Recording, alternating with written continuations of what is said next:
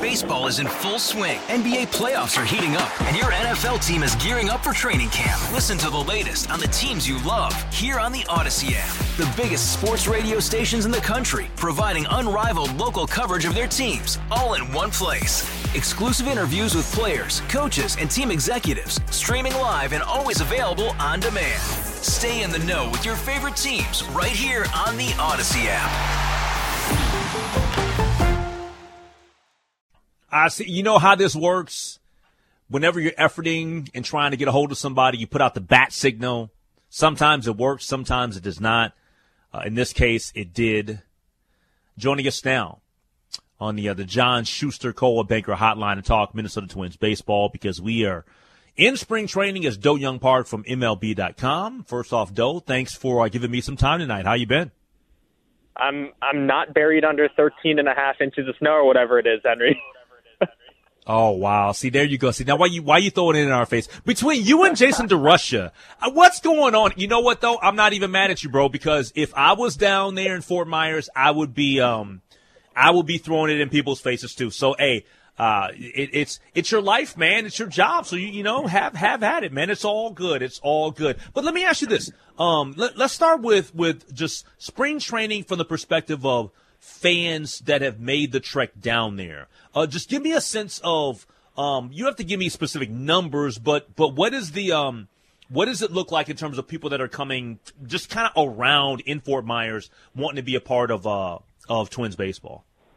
Yeah, I mean, there's the Twins are always a very accessible team when it comes to spring training, especially before games start, giving guys access, giving people access to players and coaches and that sort of thing when they come down, because they understand that this is an important source of, you know, pride for the Fort Myers community, for the Minnesota Twins fan base. Um, and you go in even before games start right now, and you got dozens, maybe hundreds of people on some days that are able to congregate around the little bullpen areas, around the warm up fields in the back, watch guys do drills uh, get into the stadium, watch some bullpens and live batting practice. They even had like an open house back on the 20th where just like people are sitting in the stands, just like watching like Tyler Mahle, I think, throw to Byron Buxton and that sort of thing, hit off of each other. And so, you know, the Twins always, you know, make an effort to cater to the population that comes down here. And obviously, this is more important than ever for Twins fans to be down here this year as the area continues to rebuild and regroup after the hurricane.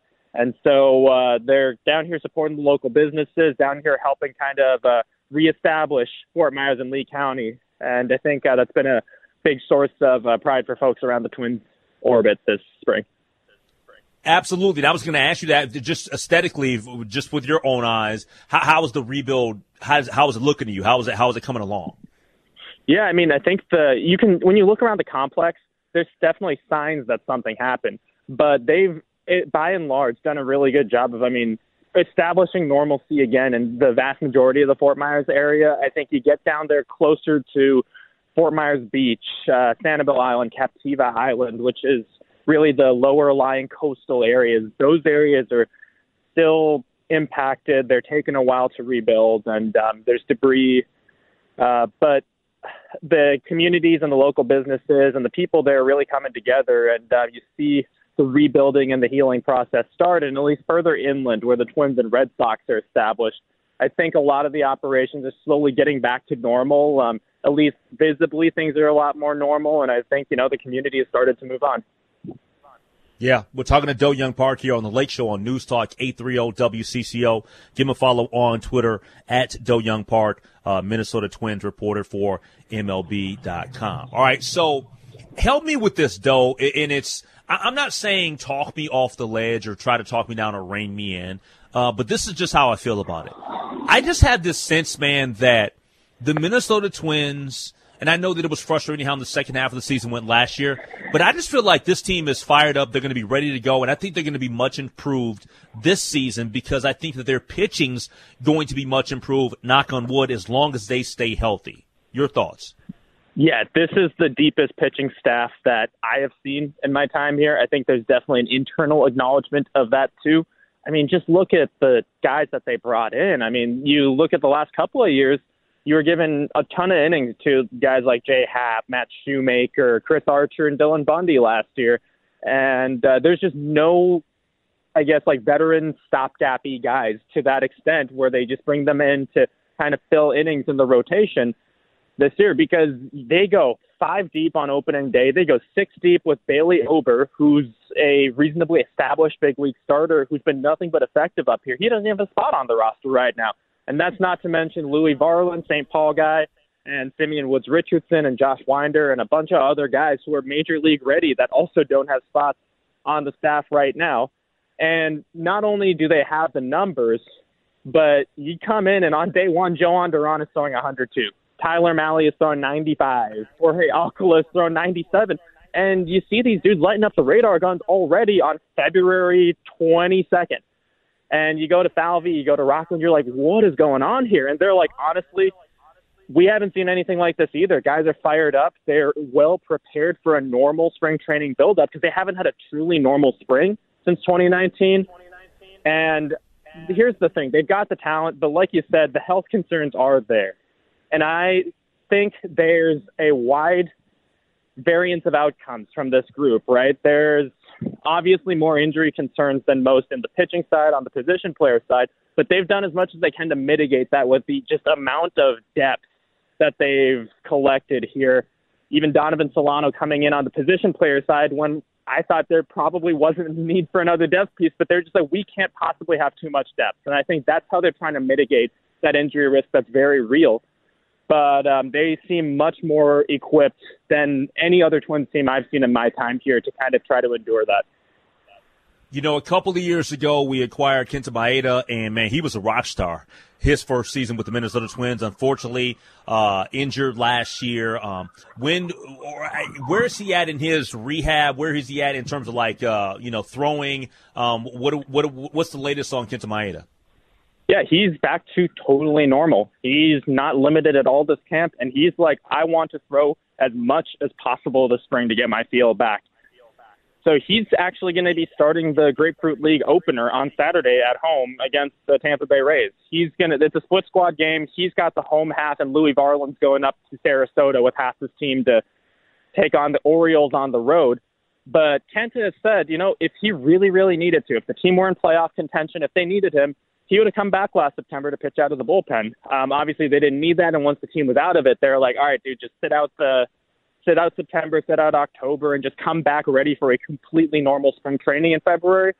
And uh, that's where he's at right now. I mean, he's feeling good about his bullpens. He's feeling good about the lives that he's thrown. He's feeling really good about going into ball games. Obviously, there's again a range of outcomes there with that guy because the last time he had an effective season was his age 32 season, and now he's entering his age 35 season. So obviously, you know, he wasn't a hard thrower to begin with.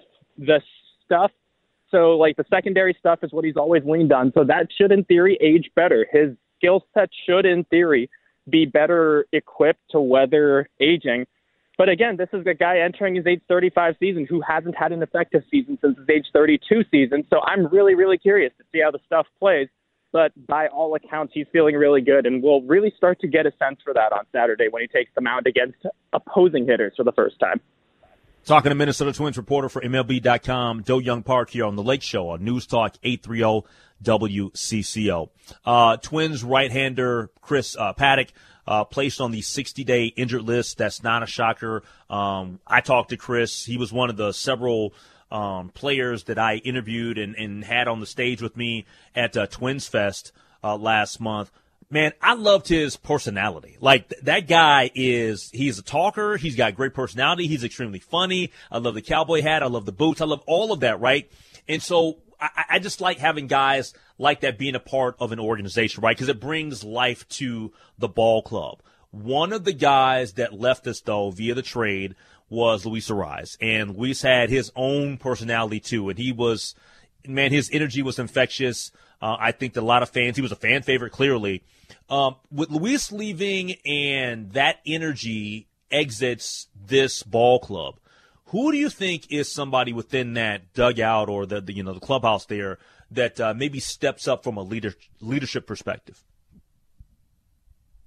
Absolutely going to be missed. I mean, just the joy for playing and just the wow factor of what Luis Arraez did is just something that you know it, it's going to be tough to replace. Just on just going in every day and being like, wow, this dude is doing things I don't see many other dudes do.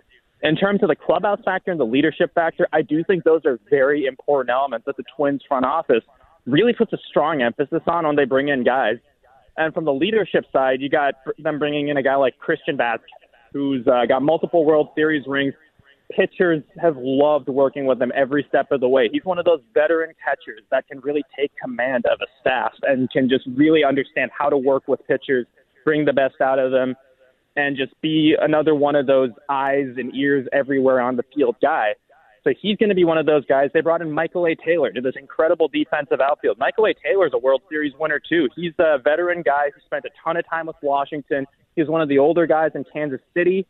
And uh, he's another one of those guys that's really been around. He's uh, not the not the loudest guy, but he's a veteran guy again with playoff experience who's going to fit well into the group. You got Joey Gallo, who's been through the ringer, but he's got a personality to him. He's a spirited guy. He's a funny guy, and they've all enjoyed being around him in the early going. And then there's Pablo Lopez, who comes in and just a whip smart dude, very thoughtful, very, very just like funny, well spoken, informative, everything like that. And so I think there really always is an emphasis on that sort of factor when it comes to the Twins and their acquisitions.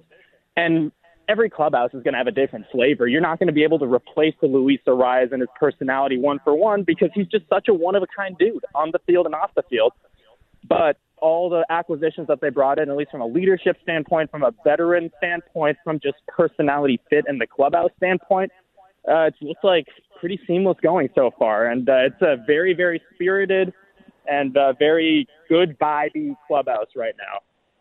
Hey, Doe, always a pleasure to have you on the show here. I truly do appreciate it. Enjoy Fort Myers. Um, enjoy the, the nice uh, temperatures and, and being, you know, not that far from the water.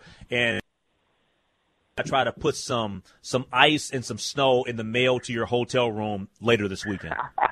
Uh, thanks a lot, Henry. You know, I'm actually a weirdo, and I really wanted to be up there for the snowstorm.